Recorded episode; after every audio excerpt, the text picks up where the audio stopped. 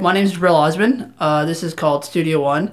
It's a media platform that me and my friend Mike have been doing for maybe about a couple of months where we interview artists. So, uh, can you just uh, very briefly just introduce yourself? Yeah, I'm Tarek and I play in the Blue Stones.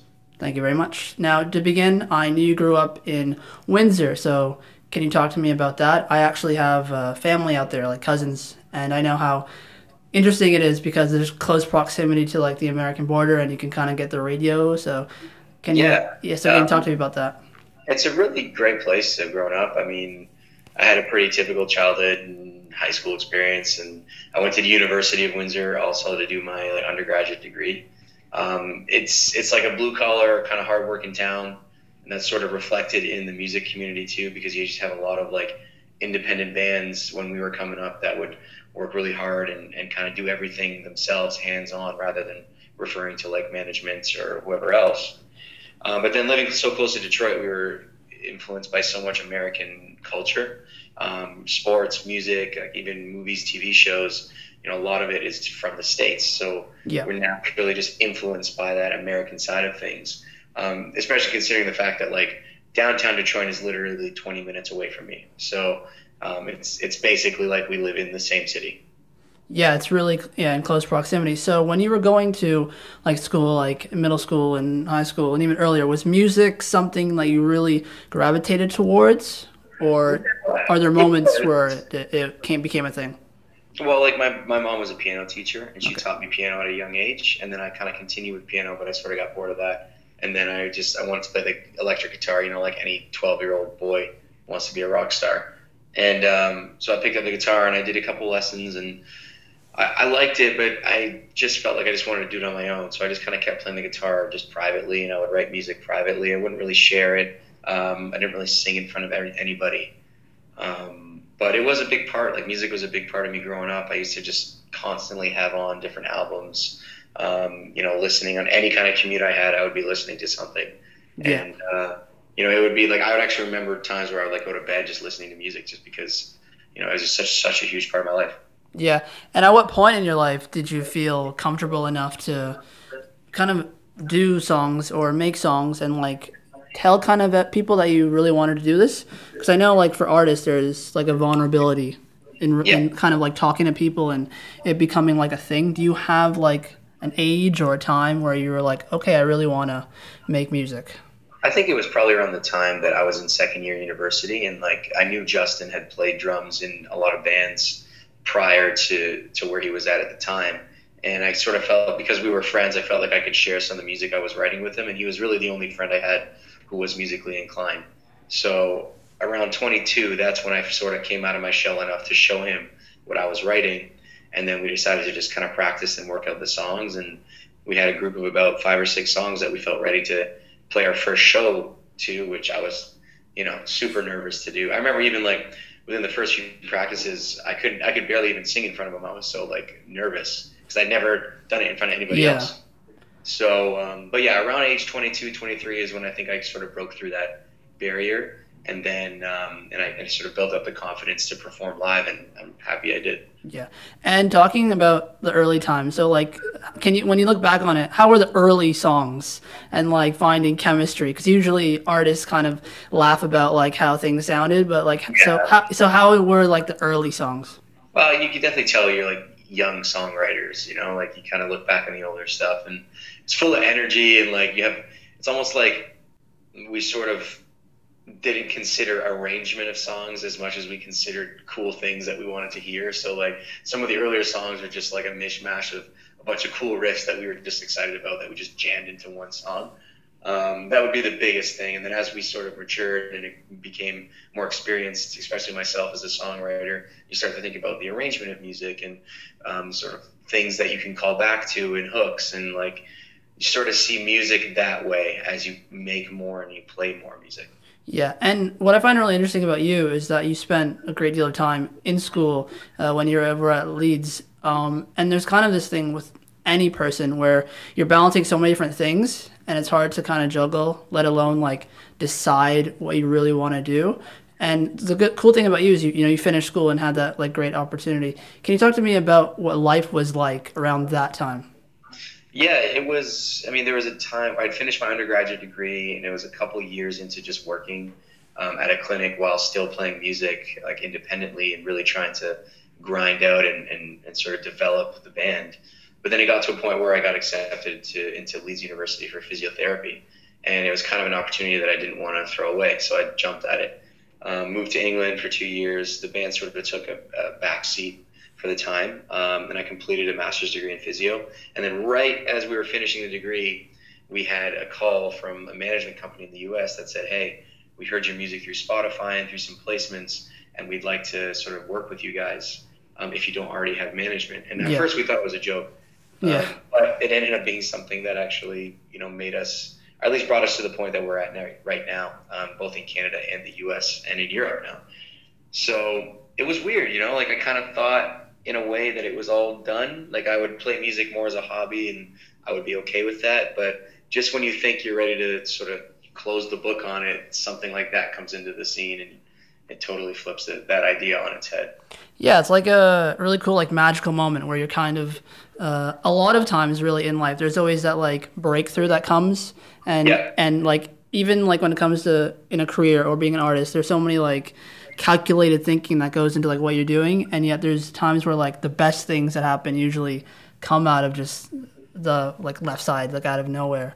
Yeah yeah when you're when you're putting everything to rest you know and a lot, a lot of people will say yeah you have to chase after things you want which is definitely true to an extent but in this case we just sort of were approached and i wish i could say there was a method to it probably just years of playing shows and getting your music out there on Spotify and mm-hmm. whatever other streaming platform and radio, and then having a couple placements that all sort of culminated to that point, even though it seemed like I wasn't really doing anything at the time. Yeah. Know?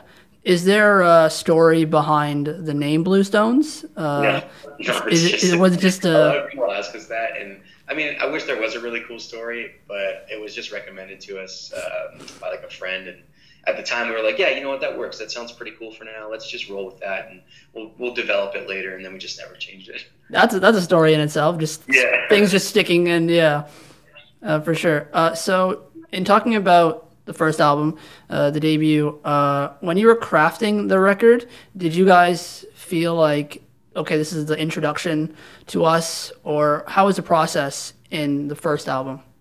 Yeah, like um, I mean, typically what happens is I'll write the music, I'll write like the melodies and the riffs that go into those songs, um, as well as the lyrics and like the vocal melodies, and I'll send it over to Justin and, and see what he has as far as rhythm is concerned, like drumming. Um, I might have a drumming idea that I don't really know how to expand on, or I might not have an idea at all, and he'll sort of add that and then comment on the other aspects of the song as well, and that becomes what the music is. Um, typically, that's how we would write. But for Black Holes, it was it was definitely uh, it was the first time we had a group of songs where we were like, okay, this is our sound. I'm, like I I think we had finally settled in to something that we sound like, at least at the time, because yeah. I feel like it changes over time, right? But at the time, we finally felt comfortable with like, yeah, this is the Blue Stones. Like this is our a good first step into what we feel like we sound like, and that was after years and years of playing shows and writing music too. Um, but that process was the same. You know, I remember writing that when we were living together and we were both kind of deciding what we wanted to do with our lives. And a lot of the theme and the content uh, lyrically is revolves around that sort of feeling of the time. Yeah. And musically, um, who are some of the? Uh, I know you said music was really big for you growing up. Who musically like influenced uh, the the sonics of like just not in terms of sonics actually, just artists that you yourself listened to growing up and who you uh, listen to now in terms of because there are a ton of artists that like say they stay in their own like world and they don't kind of listen to what's going on. So, do you see it that way as well, or what's it like for you? I listen to a lot of different types of music, um, and I'm influenced by a lot of different styles of music. Earlier on, it was, I mean, definitely the Black Keys. I'd be lying if I said they didn't influence us. You know, I mean, they were not even just because they were a duo, but just because we like the music that they yeah. made. Um, but also, I listen to a lot of hip hop, like Jay Z, Kanye West, um, J. Cole was big. Uh, Nas was big when I was like sort of trying to draw influence. Um, a lot of R and B more recently, like especially the more mainstream R and B I really enjoy. So like Khalid is a big uh, like I'm, I, I love absolutely love Khalid. Um, things like Tory Lanez, um, there's just so much I could just sort of. Yeah, there really is. Yeah. Another big band that I was really influenced by was Mute Math. Um, so that's that was a band that both uh, recorded music and their live show influenced me in the way that I wrote music, and I'm sure it influenced Justin um, as well. But that was a big one. Um, My Morning Jacket, and then some more classic things like Led Zeppelin. Jimi Hendrix is big um, on us, and uh, Rolling Stones. So it, it, really, the list goes on and yeah. on and on. Um, some bands that I'm really hot on right now, Catfish and the Bottlemen is a big. Yeah, they're really good. And uh, I love Foals. I think they're an excellent band. Um, Travis Scott is kind of pushing the envelope on what it is to be a rapper now. Um, uh, really trying to think of other ones, but off the top of my head, I think that's what you know. What's funny? I have this playlist on Spotify, and. I sort of try to change it, you know, week to week, and that sort of keeps me, you know, constantly trying to find new music and and sort of having a place where all my favorite music lives. Yeah. So that's what I refer to. Yeah, and I think it's really cool too because I feel like as much as we're living in this new time where there's so much music, there's also this cool thing where there's so much to discover at the same time. Yeah. And I think, uh, like, what are your thoughts on kind of this like genreless time that we're kind of in too? Because I feel like so much music is just like you can't really say what it is sometimes. Do you Yeah. kind of see that too? I, I- you're absolutely right. I think that's a big, um, that's a big thing that's very relevant in the music industry right now. Like, you know, I, I would, I guess I would like to put us in a box, but I don't really see why we would. You know, like why does somebody have to be defined into one lane that they can't sort of branch out of? And then I also think it's kind of silly when certain artists or bands are scolded for like trying to to sort of bend what their genre means. Like if you have a rock band that's starting to dabble into alternative or hip hop or what or electronic music, what have you, if they're doing it tastefully, then why should they be scolded for that? You know, Yeah. like kind of a cool thing and a cool way for a band to evolve. Um, but it's exciting, you know, to be a quote unquote rock or alt rock band in a time where genre is really don't exist anymore. I feel like I have a lot more freedom as an artist to just make the best songs that I can make, regardless of what they might sound like. And I feel like our upcoming album is a true testament to that because there's a lot of variety on it and it's got a Blue Stones feel to it, but you know, we dabbled from a lot of our different influences. And I feel like that is what a lot of artists are doing these days. And, and I think that's okay. I think that's great, actually. Yeah, I think it's amazing it's like Yeah. the expression that you want to see. You don't want an artist to feel like uh, taken down a notch and kind of controlled. So you talked about it just a bit just now with your upcoming album. Can you talk about the two singles that you've released, and uh, and of course continue to talk about what you kind of see as this upcoming album is to for you guys? Yeah, I mean, so the two "Shaking Off the Rust" was like um, was our first single that we released and we pushed through radio, and I mean, we're we're super excited about that song from the minute that you know the demo was heard. I remember that was written at a time like more recently, actually, within the last year, where I kind of thought like I wasn't really doing anything worthwhile. I, wasn't writing any quality material anymore, and I sort of felt like I hit a huge writer's block. But then I remember one morning, like where I, in my home, I, I was just kind of playing around with this easy sort of stomp beat with a nice like guitar riff that was sort of hooky, and and it just ended up becoming a song within like the morning. And I remember showing our producer Paul, and he was off the like wall about it right away. He was like, "Okay, we have to record that." So that's the whole song is basically about feeling that maybe you're, what you're doing isn't good enough, or feeling like you might not be good enough yourself, but sort of brushing that off and, and sort of shaking your head from that mentality and, and coming through with the confidence to to do something great. And that's what Shaken is about. Um, and it's just it's got that you know it's got a lot of us in that song. You Yeah. know, like it's got a little bit more of like that modern alt sound, but like we love to rock out and we do it on stage a lot, and it Yeah. has that. Grim, which was the second one, um, was definitely more along the lines of what we're talking about right now, which is that genre bending sort of sound. I mean, I remember writing the demo for that and then listening to it, like what I had written vocally, and I was like, "Holy, am I rapping right now? Like, is that is that rap?" Yeah, But, um, I don't know. It just it has this really cool swagger filled vibe to it. Um, and immediately, like I, I fell in love with that song just because it sort of pushed the envelope on what we were, you know, as a rock or alt rock band. You know, this has a lot of elements from the influence that I hold dear, which was like my hip hop and some R and B roots as well. So um, super excited about that song. A lot of cool things happened in the studio with that song. Like the outro just sort of happened when we were recording, and, and it was like one of those magical studio moments where it's like, wow, like you know, out of thin air, we get to write something really cool. Um, but yeah, both of those songs I think are an awesome uh, example of what is in store for this upcoming album. Yeah. Uh, I feel like if people want to know what it's going to sound like, those two songs are, are pretty good. Like, I guess, yeah, like I said, examples of what the rest of the album is going to sound like. Yeah. And an amazing thing, too, that you guys just got announced for uh, getting nominated for the Junos. Yeah. Uh, I, I've read about how, like, you guys have maybe felt like you haven't gotten the Canadian recognition, recognition in some regards. And not to go into that kind of idea, but the idea of just, like, finally, at least internally feeling like this is important for us. This means a lot. So, talk to me about why it's so important for you guys.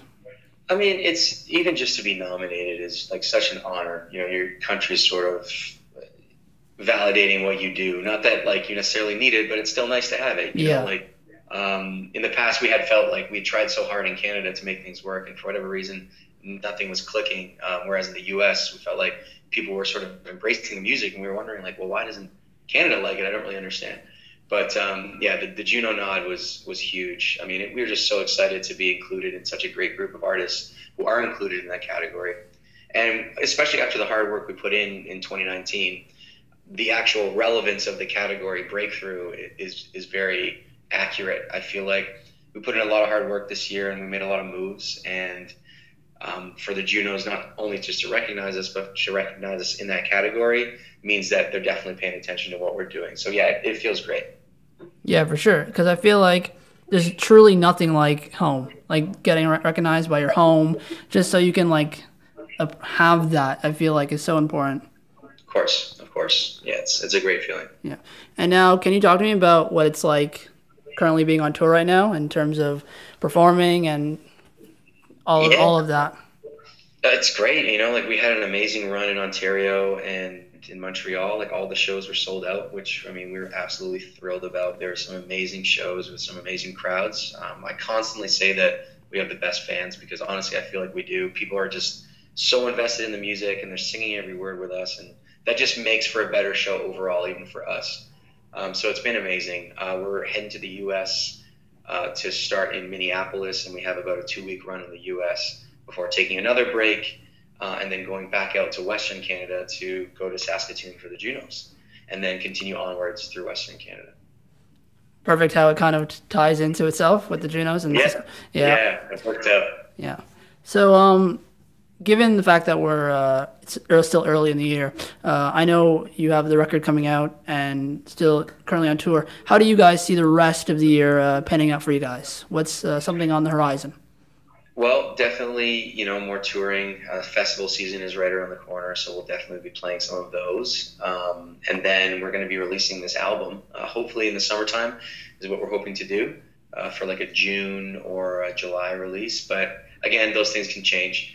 Um, but yeah, just more touring. Definitely want to head back to the UK and Europe as well. Um, we had a great time over there and felt like we really made some headway there with, with our fans and I'd like to return and continue doing that. Um, and then other than that, really, it's just writing. You know, I, I still enjoy writing music, even when we're on the cusp of releasing an album, because I feel like, you know, you can never really have too much content. So yeah. um, yeah, it's going to be a mix of those three things. I think the very typical musician thing of writing, touring, and Yeah. recording. For sure.